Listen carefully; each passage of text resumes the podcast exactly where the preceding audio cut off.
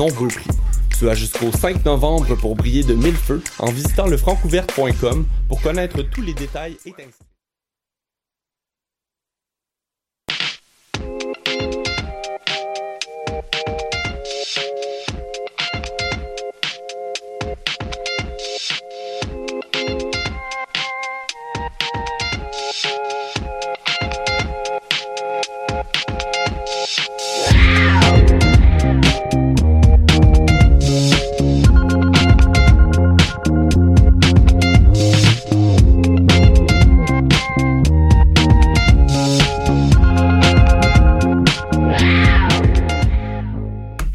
Bonjour à tous et bienvenue sur les ondes de choc.ca. Vous écoutez l'animal politique en ce midi de vendredi 13.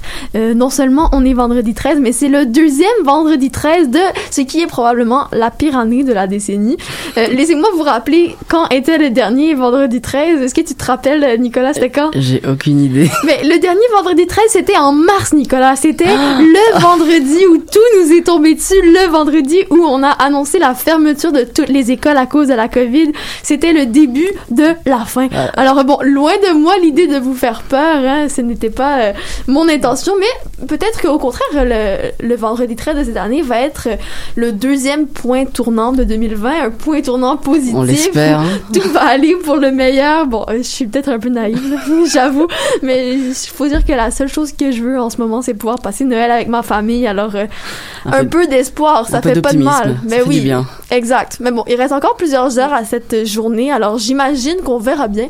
Et en attendant, on espère, on, on espère juste que euh, le malheur ne va pas tomber sur nos chers chroniqueurs. Toi, Nico, ça va? T'es Ouais, encore en un morceau? Tout va bien, je touche du bois. Il y a rien de louche qui t'est arrivé ce matin? Non, je, je me suis levé, ça va, je suis allé en cours, tout va bien. Tout va bien. Waouh. Alors à date, euh, à date, la situation est stable. On vous tiendra au courant au cours de l'émission, euh, s'assurer que c'est toujours stable. Si tous nos chroniqueurs vont bien, c'est ça? Mhm, exactement. Alors super, sans tarder, faisons un petit bond euh, dans le temps et sur la carte, parce que il y a cinq ans, jour pour jour, c'était le vendredi 13 en 2015, en novembre, et euh, la France était attaquée. Donc on s'en rappelle tous, ça a été une journée euh, vraiment très marquante euh, pour le monde entier. Lourdement armés et munis d'explosifs, il y a sept terroristes du groupe État islamique qui ont pris la vie de 130 personnes en cette soirée d'automne. Jusqu'en septembre 2020, la menace avait relativement diminué, mais voilà qu'une nouvelle vague d'attentats touche l'Hexagone. Nicolas, on va voir avec toi que la menace terroriste gagne de nouveau du terrain en France. Oui, Mélanie, j'ai tenu cinq chroniques sans parler de la France. Mm. Mais aujourd'hui, je pouvais pas passer à côté de cette euh, date anniversaire. Il y a cinq ans, Paris était attaqué. Mais c'est avant tout un mode de vie qui était ciblé, celui de boire un verre en terrasse, voir ses amis, aller à un concert, à un match de soccer. Aujourd'hui, il y a plus de bars, plus de concerts, plus de soccer et même presque plus d'amis, si ce n'est derrière un écran d'ordinateur. Et pourtant, la menace terroriste est toujours bel et bien présente. Il y a cinq ans, le monde entier était derrière la France pour condamner la barbarie terroriste. Aujourd'hui, le monde se divise sur la question de la liberté d'expression, parce que c'est bien de ça dont il s'agit. En 5 ans, 20 attentats ont eu lieu sur le sol français, 19 ont échoué et 61 ont été déjoués. Donc, euh, à partir de ce que tu me dis en ce moment, on sent que la tension autour du, terrorisme islamique atteint un sommet outre-Atlantique. Comment est-ce qu'on peut caractériser le retour de cette menace depuis les dernières semaines? Déjà, pour bien contextualiser, il y a eu trois attentats sur le sol français depuis fin septembre. Mais reprenons depuis le début. Tout a commencé le 2 septembre euh, cette année avec l'ouverture du procès de l'attentat contre Charlie Hebdo. À l'occasion, le journal satirique en a profité pour republier quelques caricatures du prophète Mahomet. Cet emblème de la liberté d'expression français a perdu, on se souvient, 8 de ses collaborateurs le 7 janvier 2015 dans une attaque orchestrée par Al-Qaïda. Aujourd'hui même, ce vendredi euh, 13 novembre de- euh, 2020, les derniers mots des accusés sont entendus. Et demain, samedi 14 novembre, le verdict final sera rendu. Mais revenons sur notre sujet, la menace terroriste. Si ces caricatures en 2015 étaient déjà discutables, elles posent toujours problème en 2020. Le 25 septembre dernier, une attaque s'est produite contre les anciens locaux de Charlie Hebdo. Deux personnes ont été blessées. Le 5 octobre, Samuel Paty, un professeur d'histoire, décide de montrer ces caricatures de Charlie Hebdo pendant un cours justement sur la liberté d'expression à sa classe de quatrième, l'équivalent du secondaire 2 ici au Québec. Seulement quelques jours plus tard, le 16 octobre, Samuel Paty a été décapité en pleine rue par un jeune russe de 18 ans. Les deux hommes n'avaient aucun lien. Le 21 octobre, le président français Emmanuel Macron a tenu un hommage officiel dans la cour de la Sorbonne à Paris. C'est justement suite à une partie de ce discours que la situation a dérapé en France. Je vous propose d'en écouter un extrait. Samuel Paty fut tué parce que les islamistes veulent notre futur et qu'ils savent qu'avec des héros tranquilles tels que lui, ils ne l'auront jamais. Nous défendrons la liberté que vous enseignez si bien et nous porterons haut la laïcité. Nous ne renoncerons pas aux caricatures, aux dessins, même si d'autres reculent. Nous rappellerons que nos libertés ne tiennent que par la fin de la haine et de la violence, par le respect de l'autre. Nous continuerons, professeur. Nous ne renoncerons pas à ces caricatures, même si d'autres reculent. Voilà. Des mots qui peuvent sembler anodins, et pourtant, aussi inattendus que surprenantes, les réactions du monde musulman ne se sont pas fait attendre. On comprend donc que la tension est montée petit à petit pendant des semaines jusqu'à arriver à un point qu'on pourrait euh, peut-être qualifier de non-retour. Euh, justement, quels sont ces pays qui ont réagi au discours du président Macron? Mais surtout, quel message est-ce qu'ils ont voulu passer à la France? Eh Parmi les premiers pays à avoir réagi, on retrouve le Qatar ou encore le Koweït. Deux petits pays du Moyen-Orient qui ont choisi de boycotter quelques produits français comme des fromages, des dentifrices, tout simplement en les retirant de leurs épiceries en signe d'opposition. Le 24 octobre, la Turquie s'est également prononcée. Au cours d'un discours télévisé, le président Erdogan a accusé Emmanuel Macron d'avoir, je cite, un problème de santé mentale. Toujours le 24 octobre, à Tripoli cette fois, la capitale libyenne, des manifestants ont brûlé et piétiné des drapeaux français et des, portraits d'Emmanuel Macron. Le même jour, environ 200 personnes se sont massées devant la résidence de l'ambassadeur de France en Israël, faisant craindre pour la sécurité de tous les Français vivant au Moyen-Orient. Quand il n'y en a plus, il y en a encore. En Iran, le président Macron a été caricaturé en diable de Paris. La peau rouge, les yeux jaunes et les dents pointues. Vous l'avez sûrement vu passer euh, sur les réseaux sociaux comme Instagram par exemple. Et, et enfin, on finit en beauté avec l'ancien Premier ministre malaisien qui a donné son avis sur Twitter le 30 octobre. Selon lui, les musulmans ont le droit d'être en colère et de tuer des millions de Français pour les massacres du passé. Wow, plein de réactions euh, sympathiques en tout cas. Alors on entend les mots, les mots sont lourds de sens euh, de ce que tu me dis. La haine envers la France a l'air d'être en ascension. Est-ce que euh, cette montée des tensions au Moyen-Orient et dans une partie de l'Asie joue un rôle dans cette vague d'attentats? Est-ce qu'il y a un lien qu'on peut faire? Oui, absolument, Mélanie. Lorsque l'opinion publique ou même des gouvernements, comme c'est le cas en Turquie, en Malaisie, qui appellent à tuer des Français, quand ces gouvernements-là se dressent contre un autre gouvernement, ça ne peut amener que de la violence à la violence. Et c'est justement ce que vit la France en ce moment. Une fois encore, elle est la cible d'attaques terroristes. Il y a deux semaines, trois personnes, deux femmes de 44 ans et de 60 ans, et un homme d'église de 55 ans, ont été poignardés dans la cathédrale de Nice. Nice, le nom de cette ville vous est sûrement familier, il vous dit peut-être quelque chose, puisque le 14 juillet 2016, jour de fête nationale en France, un homme au volant d'un camion a foncé sur la foule, coûtant la vie à 86, à 86 personnes. Charlie Hebdo, Samuel Paty, Nice, Trois attentats, un point commun, c'est le mode opératoire. Un couteau, c'est simple à avoir, en tout cas plus simple qu'une Kalachnikov, qu'une Kalachnikov ou des explosifs. Et surtout, c'est plus discret. Le matin où j'ai appris ce qui se passait dans la cathédrale de Nice, un vieux souvenir m'est revenu. L'assassinat du père Jacques Hamel, égorgé par deux terroristes dans son église, c'était fin juillet 2016, il avait 85 ans. La technique semble donc courante, et pour cause, depuis des années, l'État islamique appelle ses membres à agir avec des couteaux, ou toute autre arme blanche pour ne pas être repéré. Justement, le plus dur pour les renseignements français, c'est que ces individus sont quasiment indétectables, puisqu'ils agissent souvent seuls et à la dernière minute. Ce ne sont donc pas de simples appels à la haine, mais une réelle grogne du monde musulman envers la France, et cette grogne profite aux terroristes, qui y voient une fois de plus l'opportunité de semer la discorde entre les Français. Et euh, comment ça se passe ici au Canada? Est-ce que la question est aussi brûlante qu'en Europe? Depuis le jour de l'assassinat de Samuel Paty, donc c'était le 16 octobre, je l'ai dit, Emmanuel Macron répète sans cesse nous, ne céderons rien, ou encore ils ne passeront pas.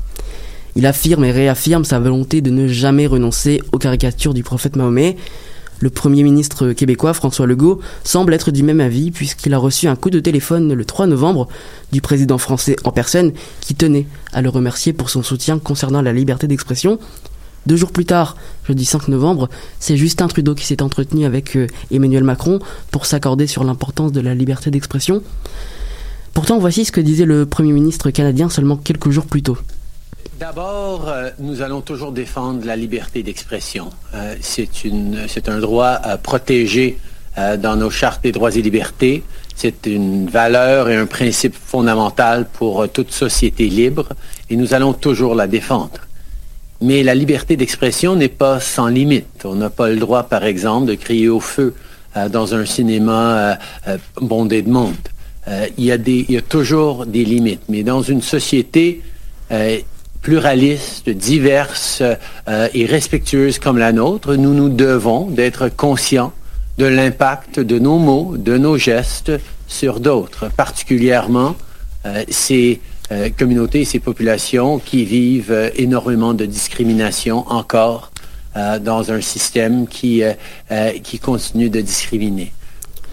Si je comprends bien, donc, en suivant la logique de M. Trudeau, pour Halloween, Samuel Paty n'aurait pas demandé des bonbons ou un sort, mais plutôt des caricatures ou la mort. D'ailleurs, j'en profite pour lancer un appel très solennel. Pour connaître le sens de la phrase, on n'a pas le droit, par exemple, de crier au feu dans un cinéma bondé de monde. Si quelqu'un a compris le lien avec le terrorisme, je suis preneur. Depuis 5 ans, la liberté d'expression est au cœur du débat dans de nombreux pays d'Europe et du Moyen-Orient. Hier, c'était un mode de vie qui était visé. Aujourd'hui, c'est un mode de pensée qui est mis à mal. Qu'en sera-t-il demain? Ils tuent, ils blessent, ils traumatisent, mais ils ne gagneront pas. Jamais. Face à un peuple qui a toujours su se relever plutôt troublante euh, comme chronique aujourd'hui, Nicolas. Euh, c'est un débat qui fait rage hein, euh, depuis longtemps. Surtout, on dirait qu'entendre ces mots-là du, premier ministre canadien, je comprends un peu d'où ça vient cette idée parce que c'est vrai qu'au Canada, on a toujours été un peuple qui était très ouvert à l'autre et qui ne voulait pas blessé, donc choqué. Donc je pense que peut-être que de ne pas crier au feu dans un cinéma, ça voudrait dire parce que dans ce cas-là, ta liberté d'expression peut porter préjudice parce que ça forcerait tout le monde à sortir du cinéma et tout et tout, les pompiers qui viennent, c'est chiant. Et euh, donc, euh, mais on, dirait que j'ai toujours envie de me dire que ça existe pas, genre ça, le terrorisme. Pourquoi, pourquoi, qu'est-ce qui me dérange? J'ai l'impression que c'est euh, cette stigmatisation qui naît et cette haine envers les musulmans qui naît quand on parle de ça, parce que je trouve ça profondément injuste et triste pour ces gens-là qui suivent une religion et qui n'ont aucun rapport avec nécessairement ces terroristes-là. Et je sais pas comment on va faire pour réussir à convaincre la France, par exemple, de faire la séparation entre ces deux groupes. Euh, ça va être entre quels deux groupes? Ben, le, groupe les musulmans et les terroristes. C'est un problème de société, ça. Après, mhm. c'est les c'est la, vision euh, bah, de la France, mais pas que de la France. Ça peut mhm. être aussi au Canada, aux États-Unis, où on voit qu'il y a une séparation vraiment. Et, c'est l'amalgame souvent qui est fait. On va associer terroristes et les musulmans euh, plus euh, modérés qui vont simplement suivre la religion. Et ça, c'est un travail du gouvernement, mais pas que, d'arriver à, à considérer ces deux, ben, à considérer seulement les pas les mhm. bons musulmans, mais... C'est ça, parce que j'ai l'impression que là, d'après ce que tu me dis, c'est vraiment une guerre qui est en train de, de, de, s'établir. Ouais, une guerre euh, ah, pour l'instant qui est pas encore trop violente, c'est plus par les mm. mots et par euh, les pensées, mais j'ai l'impression que ça peut, euh, ça peut mal tourner. Mais en tout cas, merci pour, pour cette chronique, c'est vraiment quelque chose qu'on va suivre et, et dont c'est important de discuter, je pense, entre nous. Donc on va se laisser sur Bleu Toucan avec Universalis.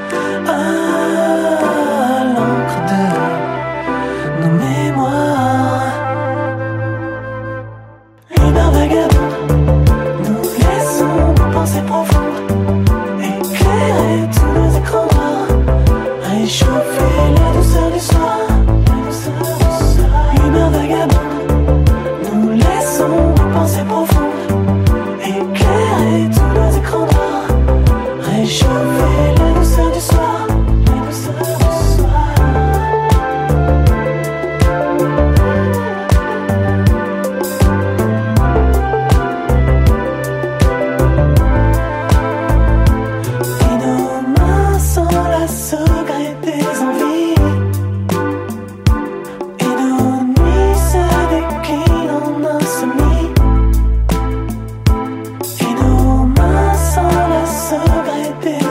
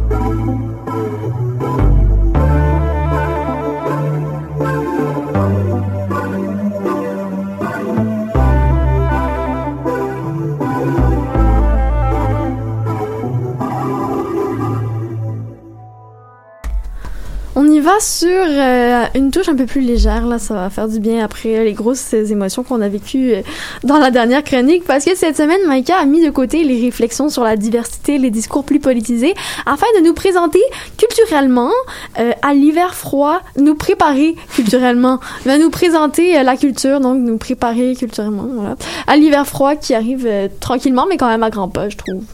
Oui, ben parce qu'il a fait quand même assez chaud cette mhm. semaine, euh, mais ce, ne sera bientôt plus le cas. Je sais pas pour vous, mais pour moi, dès que le froid se pointe le bout du nez, je ne mets plus le mien dehors. Et cette année, j'ai enfin une excuse pour rester couché toute la journée en mitouflé euh, de la tête aux pieds, soit évidemment la COVID-19. Oui, bon, la pandémie nous oblige à rester assez confinés. Euh, on a tous témoins de ça, mais tu vas nous parler de ce qu'on peut faire pour ne pas trop s'ennuyer quand justement on est emmitouflé dans notre lit. Oui, euh, en effet, parce que moi, je commençais à manquer d'idées à force d'être enfermée depuis mars dernier. Ma chambre est plus propre que jamais. Je suis à jour dans mes travaux scolaires et Occupation Double a beau jouer cinq fois par semaine. Ce n'est pas assez pour occuper tout le temps libre que j'ai. C'est pourquoi j'ai décidé aujourd'hui de dresser la liste des activités qui pourraient vous intéresser et qui, évidemment, sont à faire à partir du confort de son divan. Tout d'abord, je vous parle de cinéma. Netflix a beau avoir bien du choix, c'est agréable de voir du nouveau contenu. Depuis le 4 novembre jusqu'au 22 de ce mois-ci, le festival Cinémania vous offre une programmation de 80 films, parmi lesquels 50 longs métrages, ici des quatre coins du monde francophones. Canada, Belgique, France, Maroc, Côte d'Ivoire et plusieurs autres pays sont au rendez-vous. Et bien qu'on vous ait dit que je laissais mes discours sur l'inclusivité de côté, je crois pertinent de vous mentionner que ce festival vise la parité homme-femme, ainsi que la mise en avant-plan des créatrices et productrices des films de demain. Une belle valeur qui vaut la peine d'être soulignée selon moi. Mm-hmm. Sinon, il y a aussi les rencontres internationales du documentaire de Montréal, soit les RIDM, qui commençaient hier et qui s'étirent jusqu'au 2 décembre. Le festival explore huit thématiques cette année pour leur 23e édition, parmi lesquelles l'intimité, survivre à la violence, réfléchir à la dystopie et contester le pouvoir. Si plusieurs de ces thématiques vous intéressent, il est possible d'acheter un passeport pour avoir accès à plusieurs films à un prix avantageux. Toujours en cinéma, il y a le festival Image plus Nation qui débute jeudi prochain. C'est un incontournable pour tous ceux et celles qui s'intéressent aux enjeux vécus par la communauté LGBTQ+. Dans le cadre de leur 33e édition, la multiplicité identitaire est mise de l'avant, ce qui promet d'être fort pertinent. Hmm, vraiment intéressant. Je vais définitivement regarder ça. C'est vrai que euh, Netflix, à un moment donné, on fait le tour. Hein. Puis euh, ça, c'est le fun d'aller voir justement des, pays, des, des films qui viennent d'ailleurs. Oui. Parce qu'on est rarement confronté, à part les films qui font vraiment beaucoup de bruit sur la scène internationale, c'est, on est rarement confronté euh, aux films d'ailleurs. Puis, euh, à part donc les films, qu'est-ce qu'on peut faire d'autre? Euh, dans le fond, en ce moment, il y a l'annuel Salon du Livre qui a débuté euh, hier et qui va avoir lieu jusqu'à dimanche pour tous les amateurs et amatrices de littérature. Euh, cette année, l'événement a lieu de façon virtuelle, évidemment, euh, mais ça se traduit par des rencontres Zoom entre l'auteur et l'autrice et le public. Donc, c'est possible de rencontrer son auteur préféré québécois. C'est vraiment une belle opportunité. Il y a même des petites conférences qui vont être données, telles par, que sur ce qui signifie être femme en, deux- en 2020, pardon. Donc, plusieurs conférences de- avec différents sujets qui sont, euh, qui sont totalement gratuites cette année. Hmm, trop bien. L'événement dure que quatre jours, mais euh, les librairies demeurent ouvertes, contrairement à la majorité des institutions culturelles. Donc, c'est toujours possible de fouiller la bibliothèque numérique d'une librairie locale afin d'y placer commande. Je sais que je vous avais promis que vous n'auriez pas à vous déplacer, mais bon, c'est un petit effort pour l'énorme plaisir de lire un nouveau livre. Ça, c'est le fun aussi pendant la pandémie. Des fois, on a plus de temps pour lire et ça, ça, ça nourrit tellement intellectuellement. Puis, mettons qu'on parle des formes d'art euh, qui sont, qui étaient en général davantage ancrées pour le direct. Est-ce qu'il y a des alternatives pour euh, le théâtre, l'humour ou les musées? Oui, oui et encore oui. Euh, pour ce qui est des théâtres, il est possible d'écouter la pièce nommée Tantôt, demain peut-être, via un téléphone.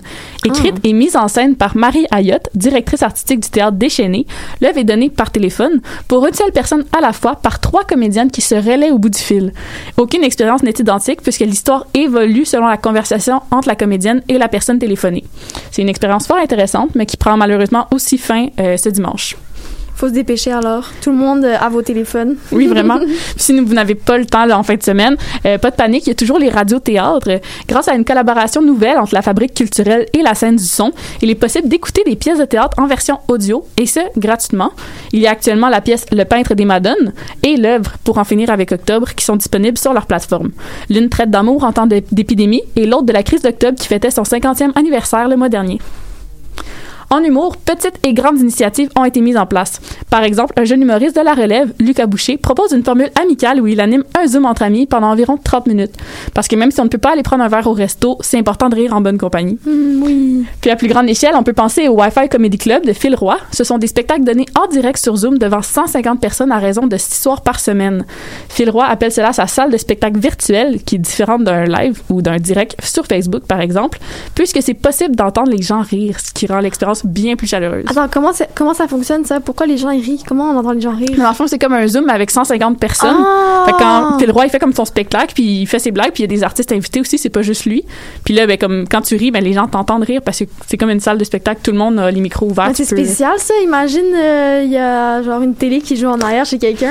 Ouais, à ce moment-là, j'imagine que ça peut poser certains problèmes là, si on a des, des personnes qui, qui font pas attention, qui laissent la balayeuse fonctionner, mais sinon tu fermes ton micro puis tu laisses les autres apprécier le spectacle. tu l'ouvres pour rire. Exact. J'adore.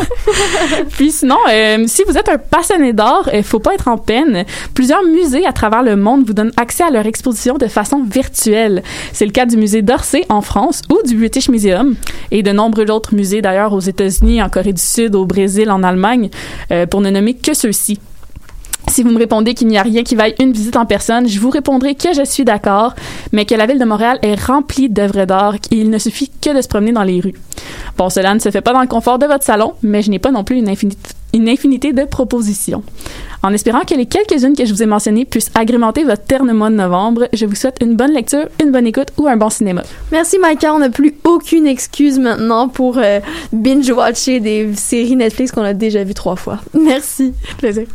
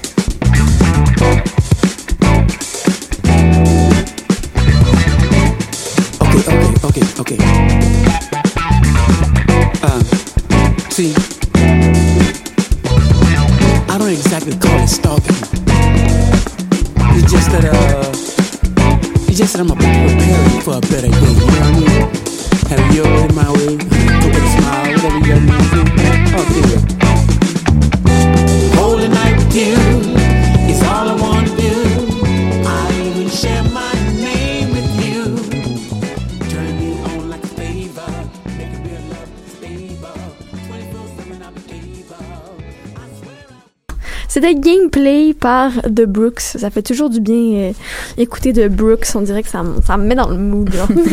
Mardi passé, le Conseil en éducation des Premières Nations et des collaborateurs ont envoyé un plaidoyer au premier ministre François Legault. Donc, ce qui demande au gouvernement, euh, c'est de rapidement réviser les enseignements inculqués aux jeunes du Québec au sujet de l'histoire des Premières Nations et des Inuits.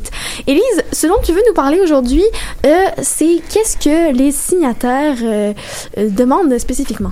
Oui, en fait, euh, dans sa lettre, le Conseil euh, en éducation des Premières Nations, qui représente euh, 22 communautés, soulève plusieurs points qui appuient sur l'importance de rectifier le programme d'enseignement de notre histoire.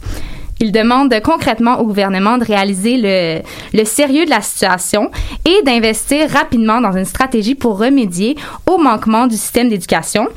Ils soutiennent que les enseignements sur les euh, peuples des Premières Nations euh, qui sont instaurés dans les écoles perpétuent des stéréotypes et des préjugés qui alimentent la discrimination et le racisme systémique dans notre société. C'est un grand projet et euh, jusqu'à présent, qu'est-ce qui a concrètement été fait par les institutions autochtones dans cet esprit de partage et d'accès à l'histoire des Premières Nations puis des Inuits dans le cadre scolaire, bien évidemment? Euh, dans la lettre, ils en parlent. En fait, le Conseil a proposé récemment une 15e compétence au ministère de l'Éducation. Celle-ci amènerait euh, une compréhension plus profonde des enjeux des Premières Nations et des Inuits euh, dans le corps euh, professoral. Ce projet a été mis sur pied en collaboration avec l'Institut Tâche, c'est sûr que je vais détruire le, le nom de l'institut, pardon. Euh, c'est Tchakapèche. yeah. Tchakapèche et le Centre de développement de la formation et euh, de la main-d'œuvre Huron-Wendat. Et euh, avec l'appui aussi de la table nationale. Donc, ainsi, le, le Conseil propose un, un échange entre les autorités autochtones et euh, les différents cor- corps professionnels dans euh, les parcours de formation au cycle supérieur qui débouchent justement vers la pratique professionnelle. Autrement, il y a aussi, euh, en fait, le conseil et les universités participent ensemble, ils sont alliés pour faire euh, l'intégration de cours sur les réalités des Premières Nations et des Inuits à l'aide d'experts en la matière. Sinon, euh, pour ce qui est euh, pour ce qui est d'atteindre le reste de la population, le Conseil recommande justement d'inclure euh, l'histoire autochtone dans le cursus scolaire. La lettre explique que ces mesures permettraient, et là je vais citer la lettre, de rétablir la relation sur des bases véridiques et authentiques, dans l'espoir de conserver sur des bases communes de transformer les mentalités, d'avoir euh, une compréhension informée de l'histoire et de mettre en place de nouveaux mécanismes pour la réconciliation souhaitée. Maintenant, en fait, euh, j'ai une petite question pour toi. Je veux savoir, euh, qu'est-ce que tu te souviens spontanément des enseignements que tu as appris dans ton parcours scolaire sur l'histoire des Autochtones? Euh, ben, on a quand même passé deux ans là-dessus. Hein. C'était, spécial. Je me rappelle que à mon école secondaire, on séparait euh, l'histoire des autochtones en comment comment fonctionnait leur système économique, comment fonctionnait euh, leur système d'habitation, etc., de reproduction. Ben, peut-être pas reproduction, mais de, d'alimentation, tu sais, Ouais. tout ça. Mais je me rappelle qu'on parlait juste de euh, ce qu'on pensait, ben, comment on pensait qu'ils vivaient dans le fond avant l'arrivée des, des colons euh, Ouais. français et anglais. Puis après ça, je me rappelle qu'on disait ah ils étaient bien chummy chummy avec les Français, mais pas avec les Anglais. Puis il y avait des groupes vrai. puis ils faisaient la guerre, genre. C'est Ouais. ça je me, dont je me C'était surtout concentré sur euh, avant puis euh, Oui. à l'époque c'est c'est quand même intéressant ça me fait penser aussi euh, j'écoute présentement un documentaire puis sur justement les, les peuples autochtones puis il disait que la, les stéréotypes sont que euh, les autochtones sont arriérés puis ils vivent euh, dans un monde où est-ce qu'il y a pas mettons de fusil donc ils chassent vraiment avec les harpons et tout. Mais mais c'est vraiment pas le cas mais en fait c'est intéressant de, de voir que ça ça reste perpétué dans notre enseignement. Mm-hmm. Est-ce que euh, tu sais euh, combien le Québec a de nations autochtones? Ah, hum, je le savais. Oui, c'est ça. Il y en a beaucoup quand même. Quelques-unes. Ok, attends, j'irai avec 36. Oh mon Dieu! En fait, c'est Trop? Ben, je, ben, selon ma source, il y en aurait 11. Ah, ok, bah, que- je suis nulle. Mais non, mais c'est vraiment pas super, mon Dieu. Est-ce que euh, tu penses pouvoir en nommer? Sais Atika- qu'en- Atikamek? Ouais, c'est ça, celle avec, euh, Ouais, celle avec euh, Joyce et Chacuan. On en a parlé beaucoup euh, dernièrement. Euh, sinon, de noms comme ça, euh, ça me vient pas dans la Il y a les. Inuits. Bah oui, ah oui, ouais, bah, les Inuits. Les Inuits, les Euh, Inuits. Les Inuits. Sinon, ceux qu'on connaît peut-être un peu moins, il y a les Abenaki, Mhm. euh, Anishinaabe, Kriyu, Wendat, Malécite, Naskapi, Mhm. Mi'kmaq et Mohawk. Et Mohawk. Ouais. Bon, là, je les ai tous parce qu'effectivement, je les ai devant moi, mais ça, ça serait intéressant euh, de les apprendre, hein, pourquoi Mais en, pas? Pour vrai, mais en. plus, j'ai regardé dernièrement le, le film euh, qui se passe à cette île sur les, euh, les nations autochtones dans ce coin-là. OK. Euh, oh mon dieu, j'ai un blanc de mémoire sur le nom du film tout d'un coup. Mais c'était un film absolument, absolument touchant et incroyable. Je vais retrouver le nom, je te reviens tout, plus tard, tu peux continuer. C'est bon. Ben, en fait, c'est ça. Pourquoi je connais ces, ces, ces 11 nations-là, en fait, c'est que l'équipe de Télé-Québec, euh, en classe, dans le cadre d'un prochain, d'un projet intitulé Briser le code, ont créé plusieurs capsules qui démystifient euh, div- divers sujets, donc euh, moins abordés dans le programme d'enseignement de base. Elles s'attardent notamment sur les notions telles que le biais inconscient, le code switching, la représentation dans les médias. Si jamais ce sont des phénomènes que vous ne connaissez pas, je vous invite à aller jeter un œil sur le site internet briserlecode.téléquébec.tv. Et justement, grâce à leur capsule Autochtone 102, j'ai appris euh, tout récemment que en, en 1760, le général Amherst aurait distribué des euh, couvertures contaminées à la variole à des communautés autochtones, ce qui a décimé euh, la moitié de euh, la population de certains groupes. Donc, euh, c'est c'est une partie de l'histoire qui nous est pas euh, qui nous est pas appris. C'est ça, il y a tout cet aspect de génocide qui est pas nécessairement développé dans nos cours. Puis euh, les colons français ont vraiment tenté par ce moyen d'assimiler et même d'exterminer les peuples autochtones. L'histoire est souvent euh, écrite par les vainqueurs. Je peux comprendre que ces parties rendent pas nécessairement valeur à nos ancêtres. Et euh, c'est pour ça qu'ils ont probablement été effacés. Mais après toutes ces années, je pense qu'il est temps de reconnaître nos actions et, de, et le déroulement du, pas- du passé, mais aussi leurs conséquences euh, qui perdurent encore aujourd'hui, justement avec les, les stéréotypes et tout. Mhm. J'ai retrouvé le nom du film, ça s'appelle Le Kwesipan. Donc c'était Ok. sorti l'année dernière euh, et c'est un film absolument euh, magnifique et touchant sur euh, justement cette réalité-là. Aujourd'hui, en ben, c'était en 2019, donc euh, c'était en 2019 euh, de ces communautés-là qui sont ben, comme nous, tu sais, Mais mais, oui, mais. Avec avec beaucoup moins de moyens à cause de toute l'histoire, euh, toute leur histoire. Donc on n'a pas beaucoup de temps d'en parler, mais tu tenais quand même à, à mentionner une situation qui se passe parallèlement dans les écoles au Nunavut. Oui, en fait, euh, il y a un projet de loi sur la langue d'enseignement qui a été adopté à l'Assemblée législative du Nunavut. Et euh, il fait pas l'unanimité, en fait. Au départ, euh, le projet planifiait l'application de l'enseignement bilingue pour tous les niveaux scolaires. Par bilingue, on entend euh, l'anglais et euh, l'inuktuk. Euh, l'inuktuk, c'est ce qui englobe, en fait, toutes les langues inuites. Mais euh, lors de la troisième relecture euh, qui a eu la semaine dernière, cet amendement a été modifié. Donc désormais, la loi entend que l'inuktuk euh, doit être doit euh, être introduite de manière progressive dans les 20 prochaines années. Donc, en fait, ce serait seulement à partir de euh, 2039 que l'enseignement bilingue des deux premières langues sera inculqué dans le système scolaire. Notons aussi qu'aucun plan euh, pour préparer l'embauche de- d'un nombre suffisant d'enseignants euh, formés et parlant l'inuktuk pour remplir euh, les postes n'a été, euh, n'a été prévu, en fait, par la législation. Euh, cette nouvelle euh, soulève de grandes questions quant à la protection et l'héritage social et culturel de la communauté. En fait, le président euh, par intérim de Nunavut Tungavik, euh, qui c'est en fait c'est une entreprise euh, qui agit comme représentant légal des Inuits au Nunavut, il s'est prononcé. Il a de sérieuses craintes euh, que cette loi ait pour effet d'éliminer la langue et la culture Inuktitut dans les écoles. Il a déclaré à la presse canadienne, et je le cite, qu'il s'agissait d'un génocide culturel. On attend donc la réaction des gouvernements face à ces deux situations qui présentent des communautés qui ne demandent qu'à être respectées, dans le fond. Oui, exactement. En fait, euh, je pense que réformer le programme scolaire euh, pour ajouter un point, de- le point de vue des autochtones permettrait euh, de s'initier davantage à leur culture, à leur passé et à leur présent, parce que c'est pas tout le monde qui a la chance de s'éduquer autrement sur le sujet. Pour revenir euh, au plaidoyer, le texte termine avec cette phrase qui m'a fait beaucoup réfléchir.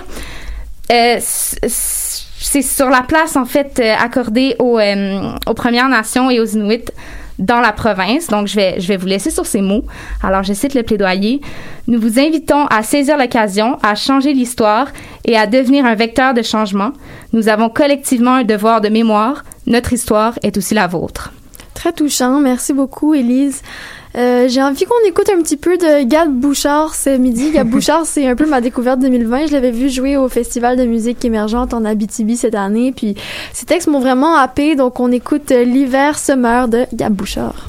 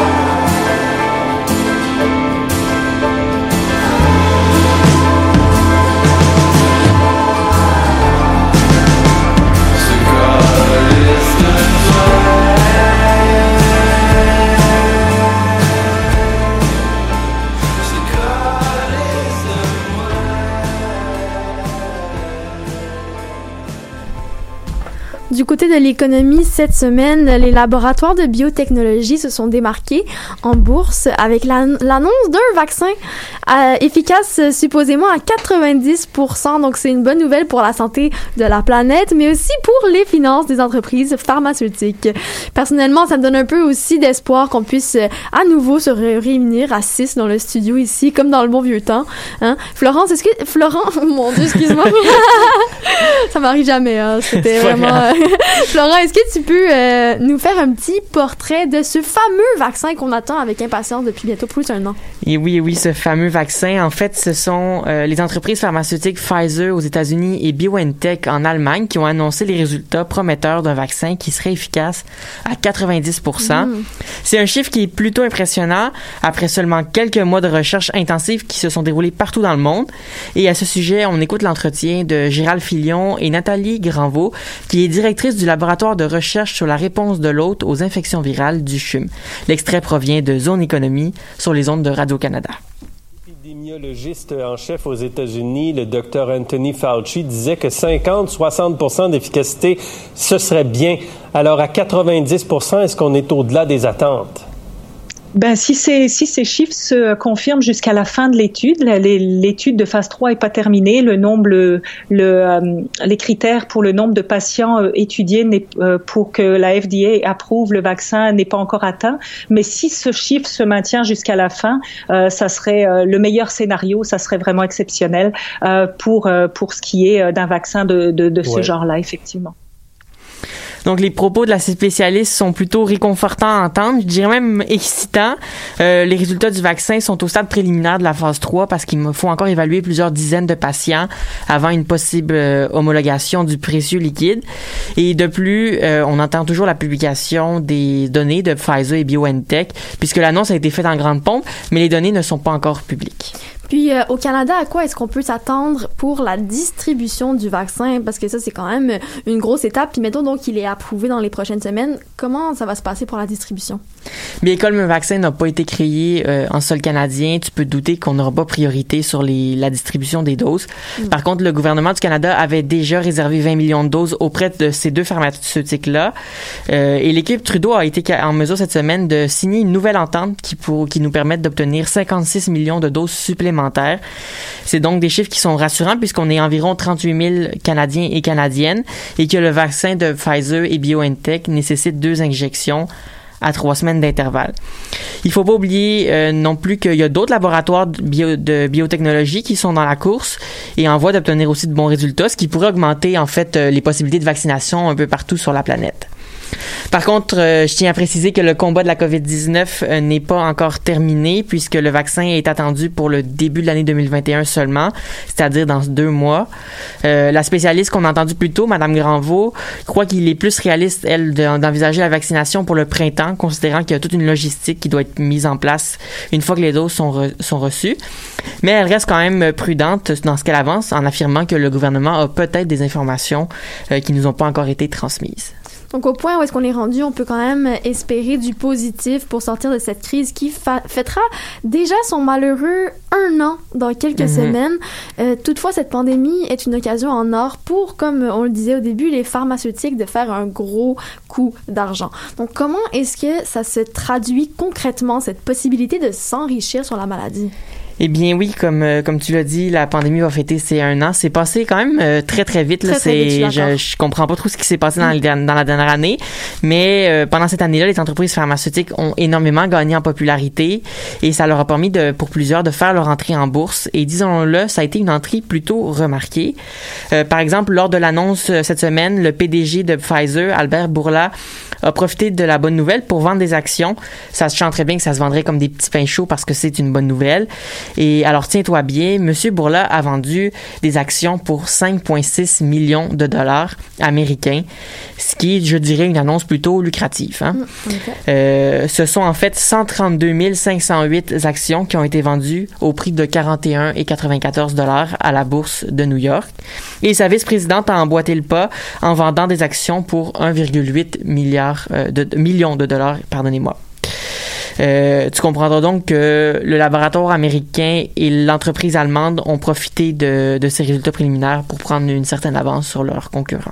Donc, est-ce qu'il y a seulement Pfizer et BioNTech qui profitent de la COVID pour faire plus d'argent que jamais? En fait, tout au long de l'année, il y a eu des hauts et des bas en bourse pour euh, les pharmaceutiques. Et ça, c'est directement lié aux progrès euh, qui sont faits sur la recherche entourant la COVID. Fait que dès qu'il y a un, un bon progrès, ça augmente en bourse. Dès que ça va moins bien, ça descend. Et euh, à, certains mom- à certains moments qui ont été prometteurs pendant la dernière année, il y a des cotes des entreprises qui ont explosé en bourse. Un peu comme celle de BioNTech et de Pfizer après l'annonce des résultats cette semaine. Et pour te donner une idée, dans le fond, BioNTech vaut aujourd'hui 26 milliards de dollars américains et son action a augmenté de 225% depuis le début de l'année, ce Quand qui est même. vraiment énorme. Mais attends, ce n'est pas euh, la seule pharmaceutique qui est dans cette position-là. Il y a CureVac qui a augmenté de 300 Il y a Moderna qu'on connaît aussi bien euh, qui a augmenté de 326% et le dernier Novavax a bondi de 2040 Ah ouais. Un chiffre qui est énorme pour un laboratoire qui est de moins grande envergure.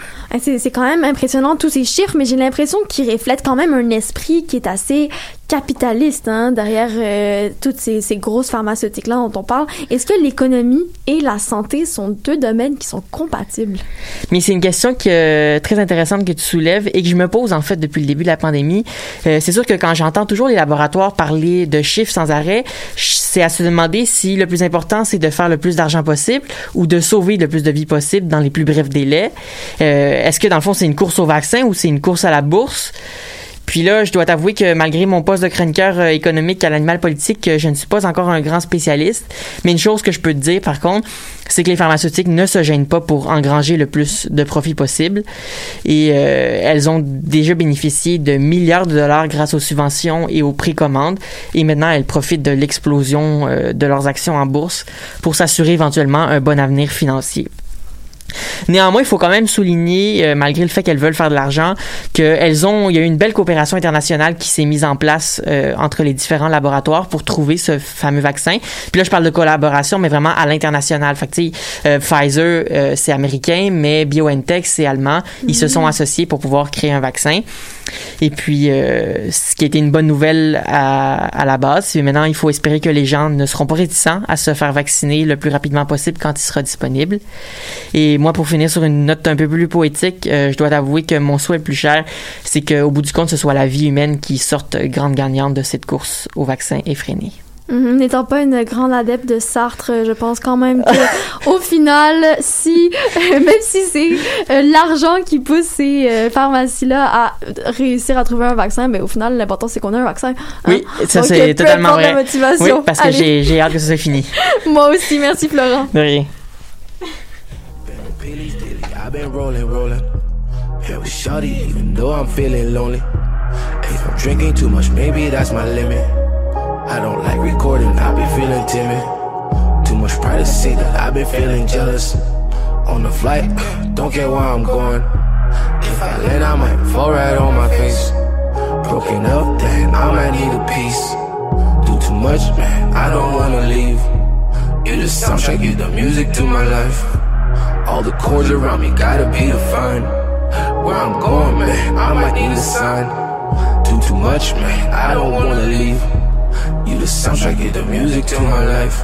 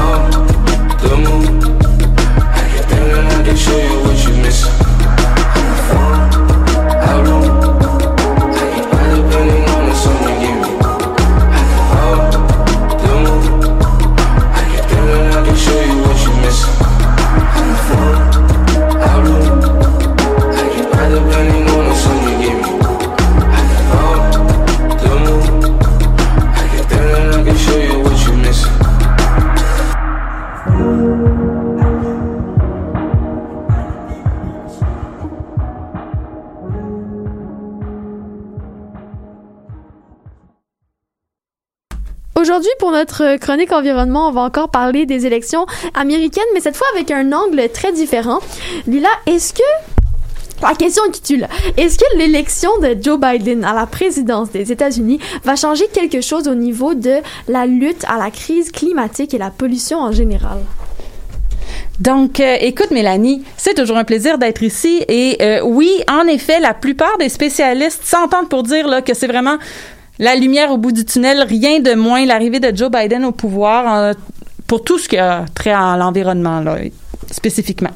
Mais euh, avant de plonger dans le sujet, je voulais juste vous faire un petit, euh, une petite mise à jour au niveau du BAP euh, Québec, euh, Mm. du projet GNL Québec, dont on avait parlé il y a quelques semaines. Est-ce que le rapport du BAP est sorti alors? Alors non, le rapport n'est pas sorti. Euh, en fait, je voulais juste quand même dire que du 26 au 30 novembre, pendant notre semaine de lecture, c'était la deuxième partie du BAP. Donc, on a déposé là, les mémoires et tout euh, qu'ils vont, qui vont être étudiés là, par les commissaires euh, de du BAP pendant les prochaines semaines. Puis là, ils viennent de nous annoncer que euh, ils prolongent la- le temps qu'ils ont pour les rectifications à tous ces mémoires-là. Donc, les gens peuvent dire, j'ai envoyé ce mémoire-là, mais je veux juste ajouter ce correctif ou des choses comme ça.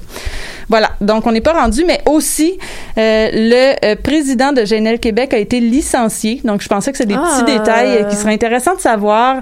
Euh, la direction dit que ça fait partie du processus de développement de l'usine. On se rappelle qu'il y a beaucoup d'employés qui ont été licenciés dans la dernière année. GNL Québec est encore à la recherche d'investisseurs euh, depuis que son principal investisseur, là, les fonds Bur- euh, Berkshire Hathaway, se sont retirés du projet l'an dernier. Alors, J'ai l'impression que ouais, il, il lutte, il lutte, il lutte hein, pour rester, mais euh, ça va mal. Qu'est-ce que ça veut dire tout ça? On va bien voir. En effet, merci du topo. Revenons donc à Joe Biden. Je suis bien excitée de, de- de savoir qu'est-ce qui, qu'est-ce qui, qu'est-ce qui, qui se passe de ce côté-là. Donc, les élections américaines, on les a bien sûr tous suivies comme une émission de télé la semaine dernière. Qu'est-ce que ça change donc son élection? Euh, écoute, ça a le potentiel de changer beaucoup de choses. Euh, on, la presse a publié un article là, vraiment intéressant sur le sujet de cette semaine. Je vous invite à le lire. Donc d'abord, la réintégration dans les accords de Paris. On va se souvenir que Donald Trump avait annoncé que les États-Unis allaient se retirer de l'accord de Paris. C'est d'ailleurs entré en vigueur le 4 novembre dernier. Et, euh, tu sais, on se dit souvent, oui, les accords de Paris, j'ai l'impression qu'on en entend souvent parler en négative, que justement, on n'est pas capable, tu sais, même avec ces accords-là, on n'atteint jamais les objectifs. Même le gouvernement ici, le GO, euh, se fait souvent taper sur les doigts par rapport à ça. Mais au niveau international, c'est quand même un signe fort là, de dire que on, on réintègre les accords de Paris. Euh, voilà. Donc, euh, si je comprends pas, si je comprends bien, déjà, euh, en partant, les États-Unis pourraient avoir un impact au niveau international avec ce nouveau positionnement. Oui, exactement, parce qu'en fait, avant, là, en se positionnant contre l'accord de Paris, ça donnait euh, du crédit à d'autres pays. Euh, on peut penser, par exemple, au Brésil, à l'Australie, à la Russie, à la Chine, donc que c'est correct de faire fi des accords internationaux en lien avec la crise climatique en et tout ça, comme si les changements climatiques, là, ça n'existait pas. Euh, donc, on se dit, tu sais, oui, souvent on entend parler que les États-Unis perdent de l'influence au niveau international, mais ça demeure une superpuissance. S'ils réintègrent les accords de Paris, ça va envoyer un signal fort. Mhm, donc c'est plus euh, dans les idées, l'influence qu'ils ont par rapport euh, aux idées, si le changement climatique c'est bon ou pas. Donc, on a quand même hâte de voir comment ça va se passer tout ça. Est-ce qu'il y a d'autres choses que le nouveau président va pouvoir faire? Oui, exactement. Donc, en fait, c'est sûr, on, on s'entend là. L'arrivée de Joe Biden au pouvoir, ça change pas le monde. Il va avoir des contraintes, des limites d'un point de vue institutionnel. Euh, puis il y a aussi beaucoup de choses à faire pour rebâtir entre guillemets là, tous les dégâts en environnement que Trump a fait parce que Mm. Trump a beaucoup enlevé des réglementations pendant euh, pendant son administration et c'est justement aussi sur ces réglementations là environnementales que euh, l'administration de Biden pourrait travailler. Donc par exemple, euh, pour les voitures, il pourrait instaurer une norme pour limiter les émissions polluantes pour les voitures, une norme euh, qui a, euh, euh, a été enlevée. On parle aussi, il a promis de forcer les, en- les entreprises qui sont cotées en bourse, donc les très grandes entreprises, là, de dire publiquement les émissions à, à effet de serre qu'ils produisent et donc leur cote de risque climatique.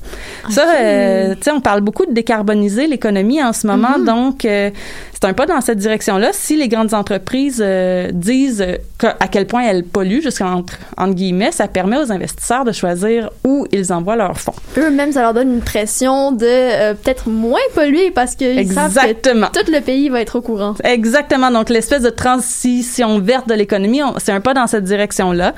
Euh, Biden a aussi fait d'autres promesses de réglementer les fuites dans la production de gaz naturel. Donc, il n'est pas contre le gaz naturel, mais par contre, du on en, on en parlait avec Janelle Québec justement là, que pendant la tra- le transport et tout, il y a des, des fuites euh, comment des fuites fugitives qu'on appelle et qui ne sont pas elles ne sont pas comptabilisées ces fuites là dans les rapports environnementaux et tout. Donc d'inclure ces fuites là quand on calcule l'empreinte carbone de ces industries là. Parce qu'elles ont quand même un impact, j'imagine, euh, dans, dans l'empreinte carbone au final. là. Exactement, exactement. Donc, on sous-estime potentiellement l'empreinte carbone de l'industrie euh, du gaz naturel. Euh, on parle aussi là de pour Biden de protéger 30% du territoire américain, autant terrestre, on parle des forêts, des montagnes, des zones agricoles, etc., que marins, les océans, les, les littéraux, littoraux, pardon, etc. Tout ça d'ici 2030. Puis d'ici 2035, pour terminer, là, il souhaite décarboniser la production d'électricité, parce que je vais vous rappeler qu'aux États-Unis, là, euh, est encore énormément produite au charbon, qui est excessivement polluant. Hmm. Wow, on dirait qu'en comparaison avec Trump, hein, c'est un peu comme une bouffée d'air. J'ai comme l'impression qu'il y a un poids que j'avais sur mes épaules qui vient euh, de disparaître. Ça fait quand même du bien. Je me sens un petit peu plus légère. Est-ce que ici au Canada, on va avoir des impacts euh, de, de cette élection-là de façon environnementale? Ben oui, même au Canada, ça va avoir des impacts sur nous. Là, juste pour rebondir, moi aussi, j'ai comme euh, eu l'impression d'avoir repris mon souffle euh, dans la dernière semaine. Ça a vraiment fait, je me rends compte, une différence de savoir que bon, Trump n'était plus au pouvoir, on va se le dire. Donc, euh, c'est ça. Euh, euh, au niveau de l'élection américaine et de ses impacts sur le Canada, ça se pourrait que ça ait des conséquences que certains Canadiens et Canadiennes pourraient ne pas apprécier. Donc, Joe Biden il a promis d'arrêter le projet d'oléoduc euh, Keystone XL. Donc ça, c'est un projet qui est censé permettre de transporter 300 millions de barils de pétrole par année de l'Alberta jusqu'au Texas. Un projet qui est déjà en cours de construction autant au Canada qu'aux États-Unis. En 2015, euh, par un euh, veto, l'administration Obama avait arrêté en fait ce projet-là, mais Trump l'a permis de reprendre en 2017. Et donc, en ce moment, c'est en cours. Par contre, la partie américaine, elle, elle est ralentie par des démarches judiciaires. Pour euh, donc en ce moment c'est pas euh, c'est- ça va pas très rapidement. Et c'est pas encore clair est-ce que Biden il dit il promet qu'il va arrêter la construction de ce pipeline là est-ce qu'il va vraiment le faire? Euh, ou est-ce qu'il va juste essayer de retirer davantage euh, de mettre plus de mesures environnementales qui pourraient encore plus ralentir le projet là qui est déjà sous pression? C'est pas clair. Par contre le gouvernement euh, de monsieur Trudeau lui est clairement euh, pour le projet de, de ce pipeline là la construction ils ont Mais déjà discuté avec C'est euh, nous qui vendons euh, les barils. Exact. Voilà. Voilà, exactement. Donc, euh, j'avais envie de conclure euh, ma chronique de cette semaine avec quelques mots de Kamala Harris. On se, je pouvais pas ne pas souligner là, que la nouvelle présidente des États-unis est la première, Vice-présidente. euh, première. Oh boy, ah c'est un beau lapsus. Non, pardon. Ouais, la ah première vice-présidente des États-Unis et la première femme élue à ce poste, la première euh, fille d'immigrants aussi. Donc, euh, je nous laisse l'écouter. And so Joe believes, again, in science. I'll tell you something, Susan. I served when I first got to the Senate on the committee that's responsible for the environment. Do you know this administration took the word science off the website and then took the phrase climate change off the website? This, we have seen a pattern with this administration, which is they don't believe in science. Voilà. Donc, euh, je voulais juste dire en terminant que si une administration là, gouvernementale décide de régler un problème, un problème en enlevant les mots d'un site web, on peut difficilement faire pire. En effet, merci beaucoup euh, Lila, c'était vraiment intéressant. Je ne savais pas à quel point ça pouvait avoir un impact euh, positif tout ça cette nouvelle administration. Donc c'est c'est qui c'est qui c'est ce qui c'est ce qui C'est ce qui. termine c'est ce qui termine notre épisode euh, du vendredi 13 novembre 2020. On- ça s'est quand même bien passé finalement hein. On, on rassure tout le monde, on est encore en vie en un morceau.